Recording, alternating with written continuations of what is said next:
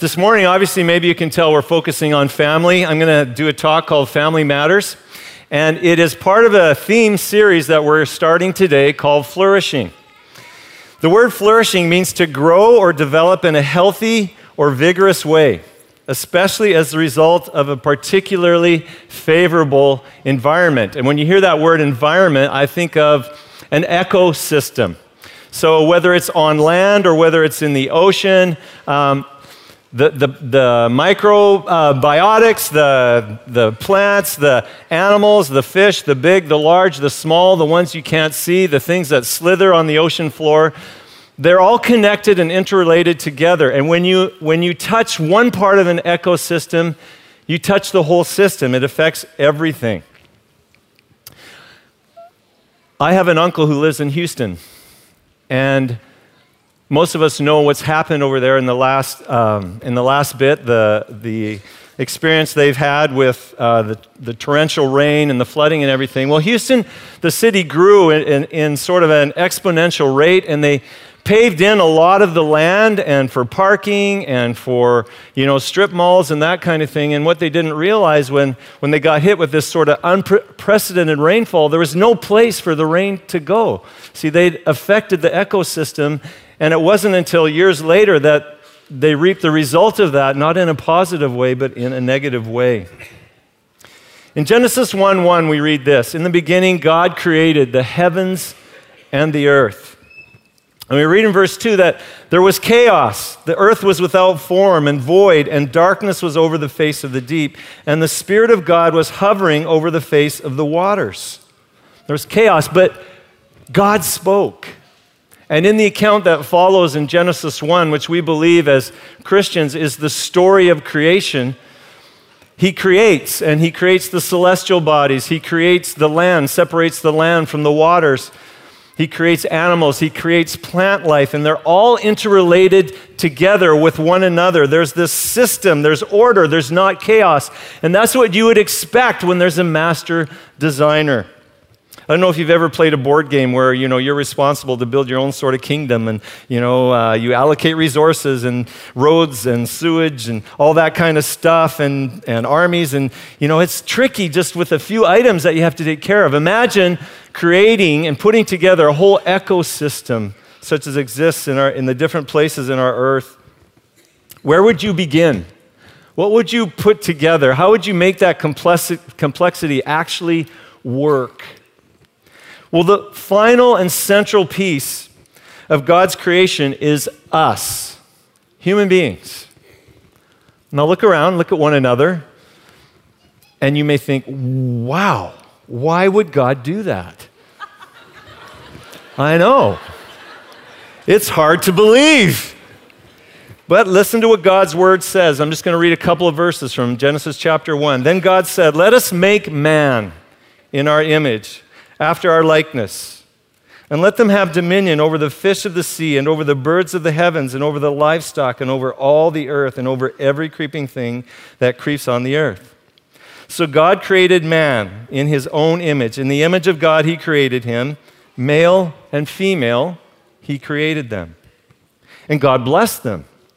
And God said to them, Be fruitful and multiply and fill the earth and subdue it and have dominion over the fish of the sea and over the birds of the heavens and over every living thing that moves on earth. So God started with a man and a woman, male and female. And he told them to be fruitful, to multiply, like to fill the earth. It wasn't just like multiply like rabbits so that there's lots of children, but there was a purpose for it. Remember, they were the image bearers of God. And so God wanted his whole earth to be filled with those who would bear his image, who would steward, who would rule over creation. But not just the plant life, it would be everything like relationships, culture, the arts. God started by making family. And that was his plan for the world and for the earth. We get more insight into this idea of male and female in the second chapter of Genesis where God, God begins to uh, talk to Adam and, and he sees that it's not good that he should be alone. I will make a helper fit for him. That word helper, it comes from a Hebrew word which sounds ezer, and it means not inferior, but some a person or a being who comes alongside. And that word is actually used of God in another passage of Scripture. So it's not an inferior being or person, but it's one who comes alongside as a helper. I will make a helper fit for him. That word fit speaks of being complementary. In other words, there's a, there, there, there's a lot of similarities between Adam and the woman created out of his rib, but there's differences. She's going to complement him, she's going to be fit for him. Male and female are going to have profound differences, but as they work together, as they are helping and working together, this is going to be good for the earth. This is the building block of the world that I've created. And in it, society will flourish and the world will flourish as a result. In the 1800s, there was a French philosopher named Alexis de Tocqueville. He wrote a book called Democracy in America. So he, he sort of uh, lamented what was going on in Europe where he was. And as we saw what was going on in, in America, he envied the family life that was taking place at that time in America. He probably would not write that today, but back then he said this the American draws the love of order from his home, which he then carries over into his affairs of state. In other words, the, the home is in order, and that translates into how they run their country. There's an organization called Child Trends, and they're a nonpartisan organization in the United States, and they've existed for like 40 years. And their purpose is to do research so that they can come up with recommendations for what is best for raising kids and for youth to flourish in society. Now, not to say that there aren't single parents who do an amazing job of raising their kids, because you and I have seen that. But this was the, and they said the same, but this is the general conclusion that they reached as they studied families and, against single parents and the different mo- models of family. Research clearly demonstrates that family structure matters for children. And the family structure that helps children the most is a family headed by two biological parents in a low conflict marriage. Huh. Just like the beginning.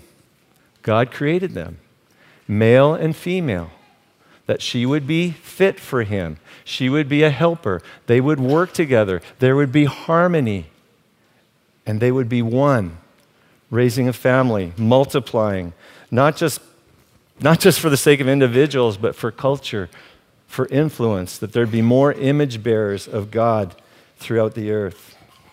There's another organization called the Witherspoon Institute. It is a conservative institution.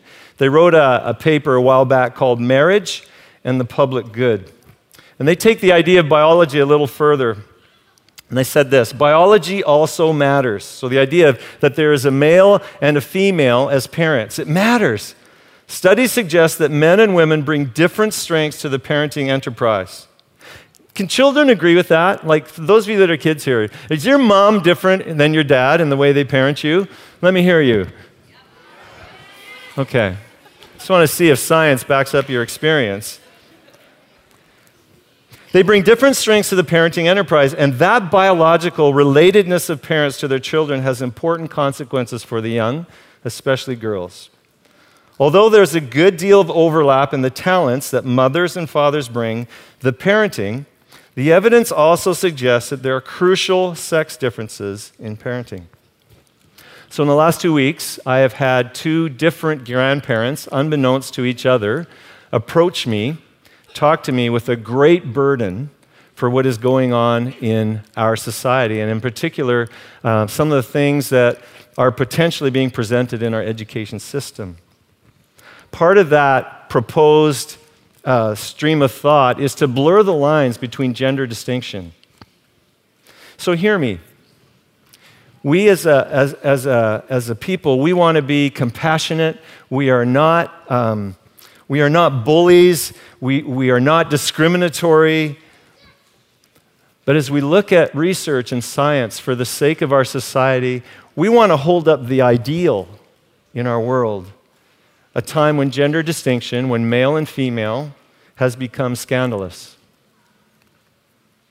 Ashley McGuire has written a book called Sex Scandal The Drive to Abolish Male and Female, and she says this I'm talking about sex that demarcates male and female, the basic biological and physiological differences that tell us with scientific certainty whether a human being is a man or woman and all that entails. That right there, believe it or not, has become a matter of national scandal.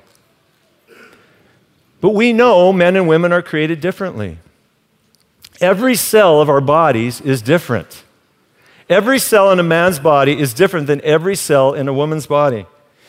And, and, and, just the research, the body of research that goes around that. I mean, if you're a woman here, you're so different from me. You, you can stand, your, your constitution is stronger, so you can apparently withstand concentration camps better than I could. We have different skeletal structures. Uh, women have lower metabolic rates than men do. This is just the, the general way that it is. Men are stronger. There's a reason why this weekend there's a US Open tennis match where the final, there's a final for women and there's a final for men. There's a difference between the physical physiology of man and woman. Apparently, our stomachs are different, our kidneys are different, our livers are different, our appendixes are different, and we relate differently. Men are from. Men are from. Where are women from? Okay, that didn't come out of Genesis.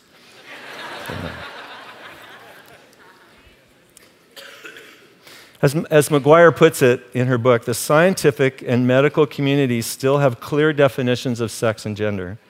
Society denies them almost entirely. And it's amazing how this um, has become like a tidal wave. My thought is if we're, if we're losing our way as a society, I think one of the reasons that we have not currently valued family as, as, and, and almost to the point of mocking family, the traditional family where there's a mom and a dad and a wholesome family, is because we've seen so little of it. We haven't seen enough where mom and dad love each other passionately and where they love their kids and where they train them up well. But rather than lose our way and look for different options and different ways of fixing it, how about we go back to the one who designed it all? and we look at His Word, when He created in the beginning the building block of society, a mom and a dad making family and doing that well. And there find that we flourish. This morning, it's my privilege to invite up on stage David and Catherine. Uh, Dave Morelli is our new young adults pastor. His wife, Catherine, and their son Levi. If you want to grab the, the microphone right there. This morning, I want to just interview a couple of families um, as to how you know they do family and how uh, how Christ, the relationship with Christ, affects that. Before I do, I just like Catherine. Can I ask you a question? Did Dave did Dave tell you what I was going to? He prepared me this morning. Okay, so all right. So believe it or not, why don't you tell us what you actually do? Yeah, yeah. And then, yeah, and then I'll ask you another question. Yeah, sure. I'm a registered clinical counselor. Um, so I have my master's in marriage and family therapy and uh, work with couples, families, kids, and individuals. Okay. Yeah. So, I mean, who better to ask than. yeah. Does it act, do families actually make a difference? Like, does it matter that we do this well, or should I close this and we'll yeah, go right. for a community party. Like, well, you know what, Tim, you actually set me up really well at the beginning when you were talking about systems. Okay. So thankfully you didn't steal my thunder, though. Okay. Um, so for me, I really believe that families are systems, right? And so everything we do impacts each other.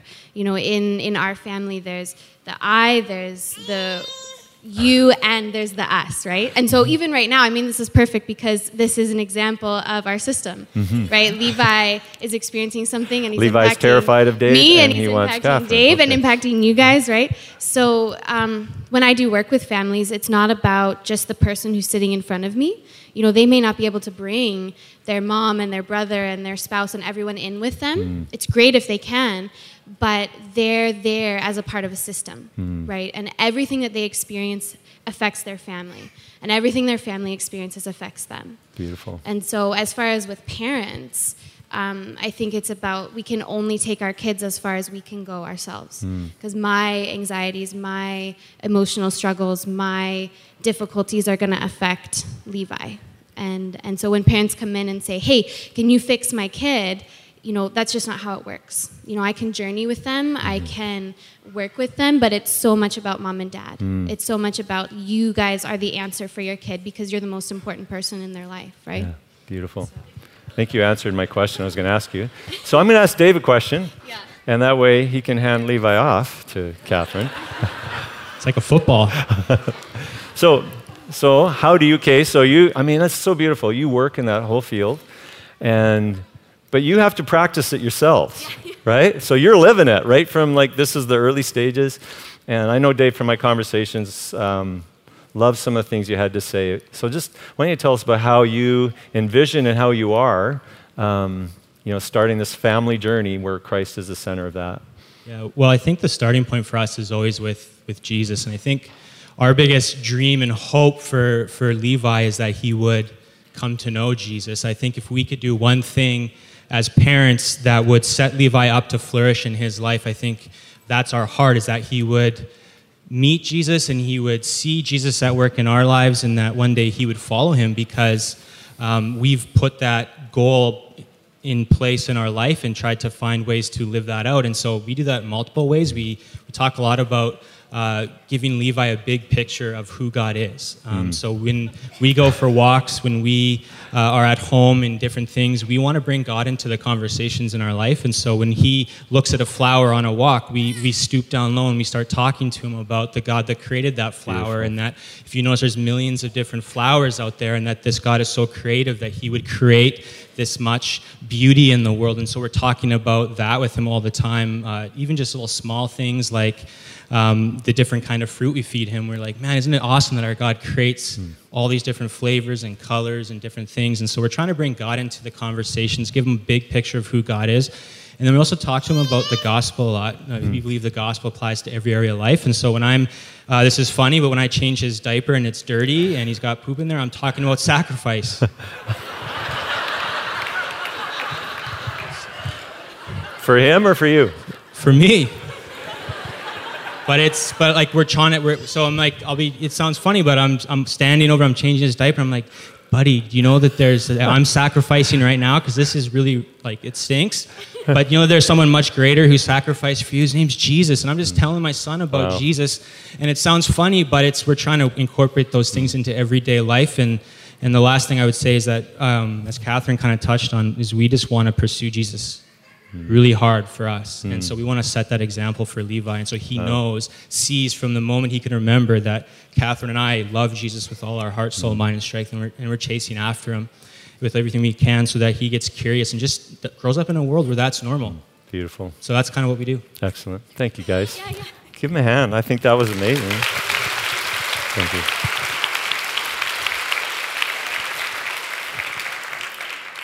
Uh, I think I want to be your kid. Would you, uh, would you adopt me? you can see why we're excited to have Dave and Catherine on our team, uh, working with our young adults and just being in our midst. Oh, guys, just love you so much already. Okay, so talk talk number two. We're going to flip now. If you have your Bible, go to Genesis chapter 18. So we started in Genesis 1. We saw the beginning, God's design for the world, um, starting with male and female, mom and dad, be fruitful, multiply, uh, carry, build culture as image bearers of God. Now we're going to look at Genesis 18. And, and so fast forward to where we get here. We're going to get to a man named Abraham. And uh, a lot has happened since Genesis 1, Genesis 2 to here. Like Adam and Eve, the original couple, things didn't go so well because they chose to go a different way than God told them to go. So they rebelled against God, and so they fell from all that God had for them. And as a result of that, things did not go well for mankind. There's already been a flood, a destruction. But, but, but God wouldn't give up on humanity. And so he has this plan of redemption. And he's going to run it through this man named Abraham. Genesis 18, I'm reading verse 17. The Lord said, Shall I hide from Abraham what I am about to do? Now he's going to he's going to do something to the um, city of Sodom and Gomorrah, seeing that Abraham shall surely become a mighty nation, and all the nations of the earth shall be blessed in him. Wow, God's got some amazing plans for this man and his family. God is going to use a nation. It will become great and mighty. God will bless that nation, and God's plan is to use that nation to bless other nations. How is He going to do that? How will it come about? Well, look what God says next in verse 19. For I have chosen him, for I have chosen him, that he may command his children and his household after him to keep the way of the Lord by doing righteousness and justice so that the Lord may bring to Abraham what he has promised him. The mighty nation that God envisions, the, like the core of what God is going to do, is because God has called a man who's going to command his family and his household to listen to God and to obey him. This is how God is going to work. How, how are people blessed? How are nations blessed? By keeping God's word, by following his ways, by listening to his way and not following another. How does the world, full, how does the world flourish? Ultimately, through a family where a man and his, his wife and they command their family to we're going to walk after god. We're going to obey him. So this morning when you think about your role if you're here today and you're a dad or a mom or you want to be a dad someday or a mom someday uh, there's that future possibility. You want to change the world? I mean don't we all want to change the world? We all have that sort of desire. Where could it start? In the home, in the family. For I know that Abraham will command his family and his household. They're going to follow my ways. And I'm going to bring to pass the things that I promised to him. There's this well known study of a couple of people that lived in the 1800s. One of them, uh, I mean, they looked a lot different. I'll show you a picture of Jonathan Edwards is one of them. Uh, he was a passionate pastor in the 1800s. He was part, a central figure in the Great Awakening, if you've ever heard of this mighty move of God that happened in the U.S. in the 1800s. And they did a study where they compared his life and his lineage after him, like his family line after him, compared to another guy. Um, the family was called Jukes. And so they compared like the, what happened to their families after them. And, and here's what they found. With, with Jukes, course, they used the extreme examples of negative and good. With Jukes, they could trace 300 poor people to him and his family, 150 criminals, seven murderers, 100 alcoholics, 50 prostitutes, 20 tradesmen. And 10 of those tradesmen learned their trade in prison. Edwards, more than a hundred of them were lawyers. Now, those aren't criminals, for those of you that need that distinction. So, more than a hundred of them were lawyers. 30 judges, 13 college presidents, 100 pastors, clergymen, missionaries, or theological professors. There were 80 of them had eventually were elected to public office, including one of them was elected as a vice president of the United States. A. Winship, who wrote a, an article on this, of this study, he looked at the input of both parents, and, and to him, it wasn't just Jonathan Edwards and his, you know, his greatness as a person, but it also had a lot to do with Mrs. Edwards. And he says, much of the capacity and talent, intensity, and character of more than the 1,400 of the Edwards family is due to Mrs. Edwards. Working together, partnership, mom and dad. So let me say to, you, to those of you that are here this morning that are parents do not underestimate the ripple effect of what you do right now in family. Do not underestimate the ripple effect of what you do right now in family. Tomorrow, today, the week after, the things we do moment after moment that seem insignificant are in fact so significant in what follows behind you and has a ripple effect. This morning, I also want to interview Darlie Ann and Andrew and their family. Are their boys coming up? All right. Have you got the microphone? Fantastic.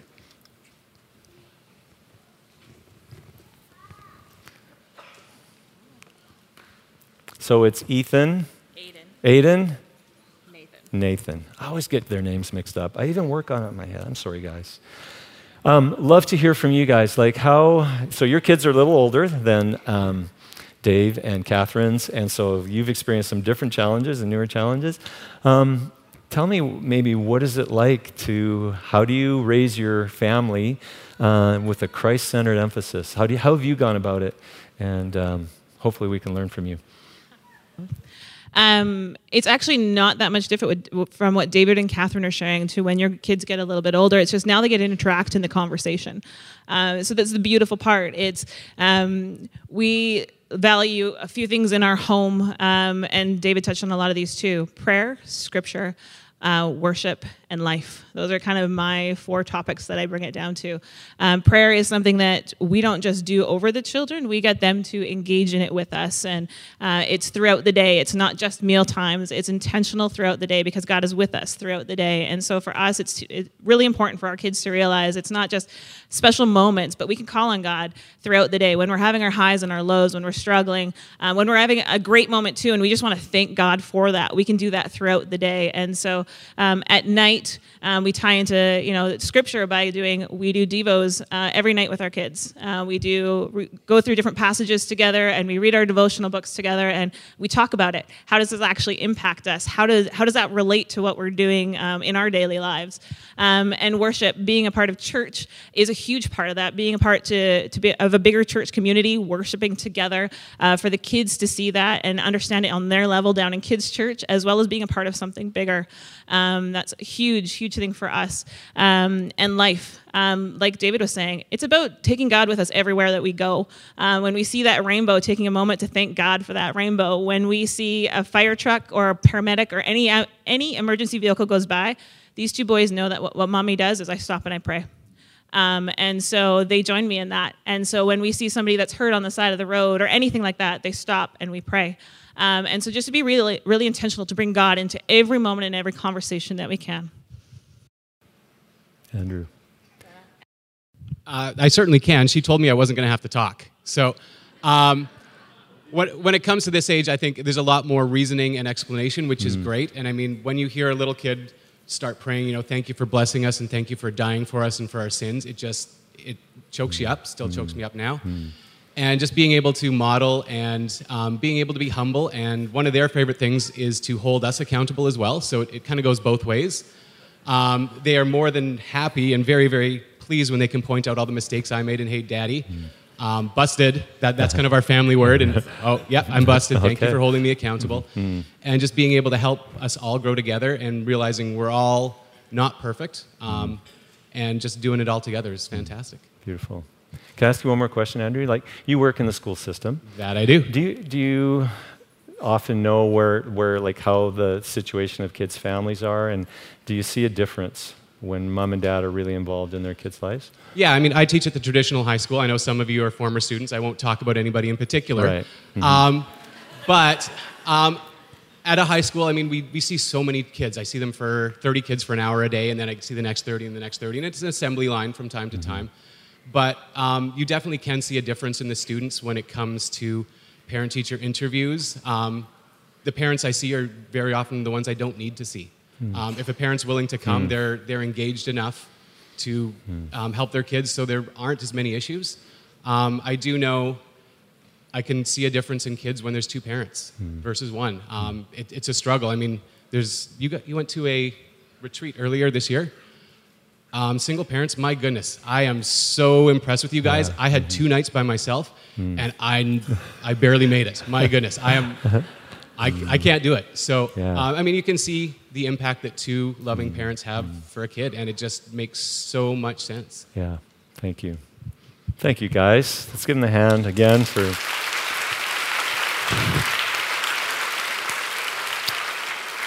Okay, I gotta say, when um, Darlene's been on our team for just over a year, like a year ago May, and when we were talking to Darlene about, you know, checking out whether she would want to join our team, us seeing if she was the right fit for our team, uh, just hearing Darlene talk about how her and Andrew lead their family, just to me was such a, an amazing example that I thought that is the kind of person if I had you know young kids or maybe I'll have grandkids someday if, if that, that is the kind of person that I would want to, to be leading my kids as a support to us as parents so um, thank you guys and thanks for sharing with us a bit of your life this morning Third passage, we're going to go to Ephesians chapter 6, if you want to take your Bible there. Ephesians chapter 6. Before I dive into this scripture, let me just say if you're here this morning and you're single or your family, family has been anything but ideal, um, and there's, you know, there's no option for that to be repaired, you, you got to know that God has a plan for that too. And that plan is an extended family called the church, which we're going to talk about next week. And so uh, you're not left out in any way. And in fact, I, as I was reflecting on this, uh, you have a role to play to help and support families as well. I have a, an older sister who's not married, never has been.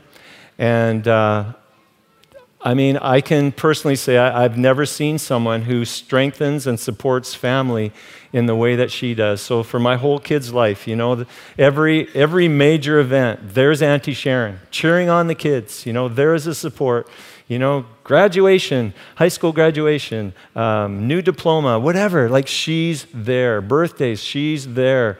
And so uh, there's many ways in which we can support and help family because family matters. Ephesians chapter 6, starting verse 1.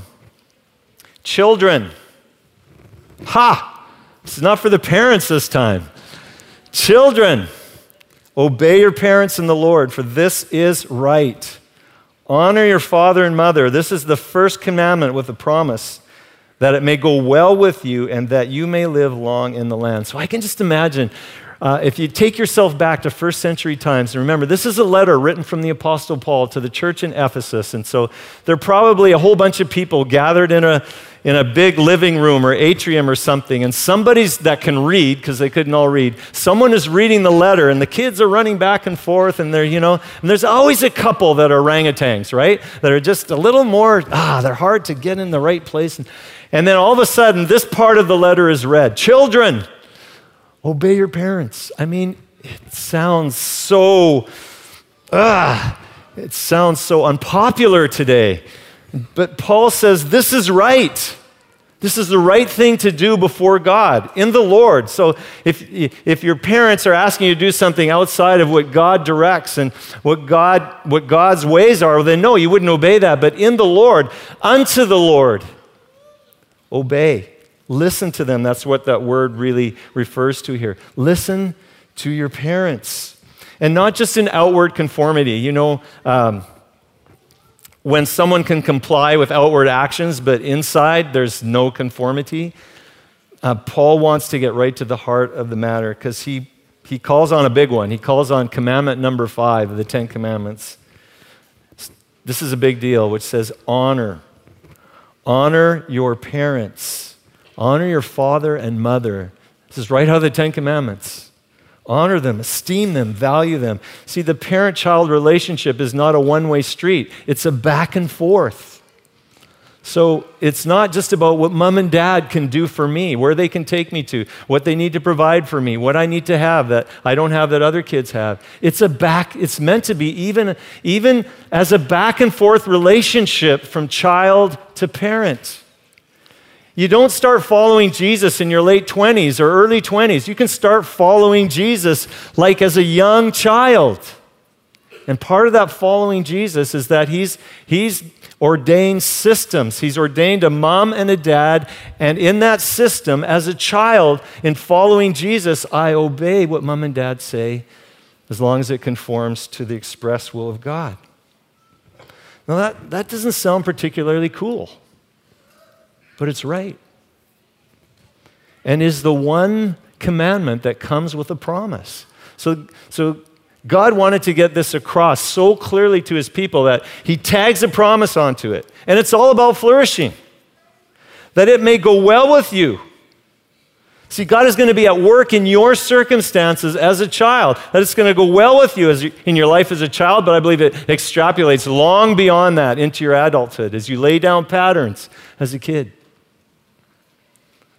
and you'll live a long life. See, family needs to matter to you too as a child.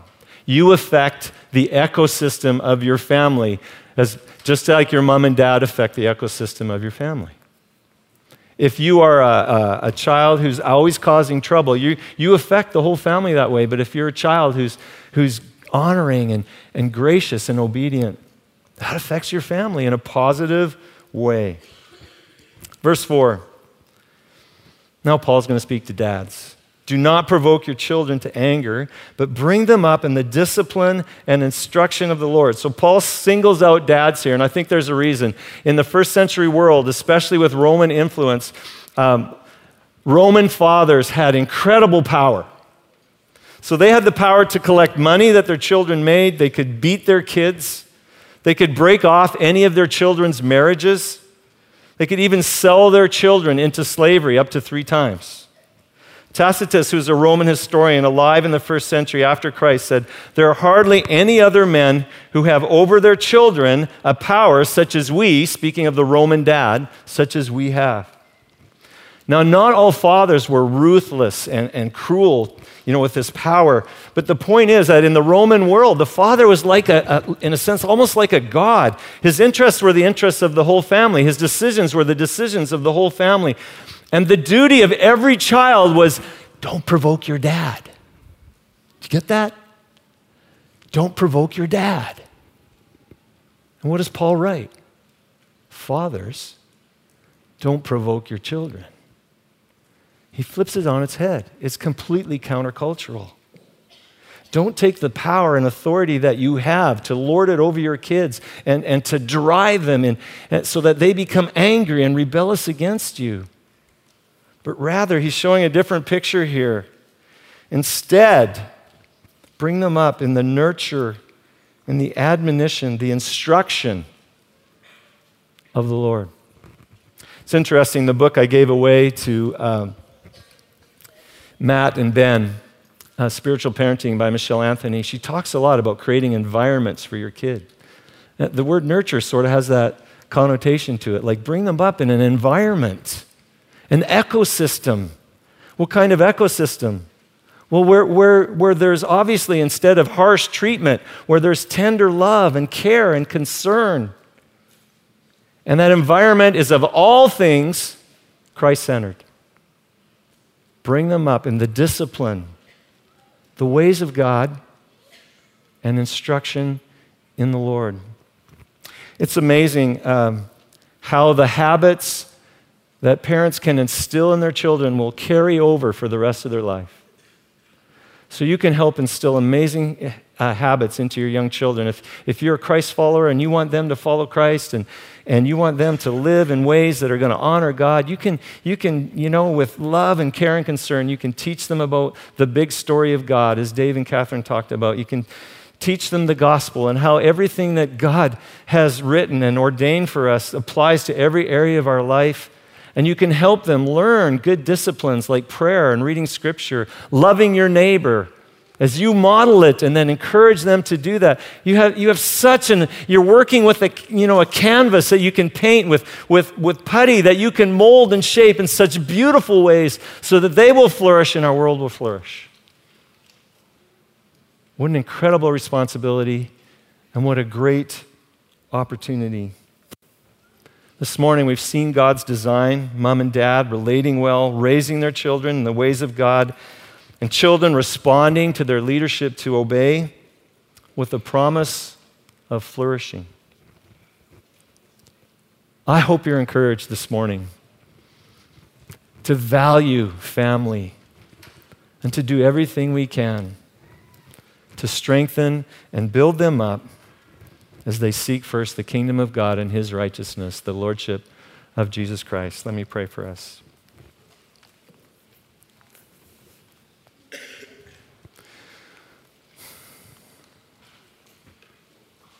Lord, I thank you for, um,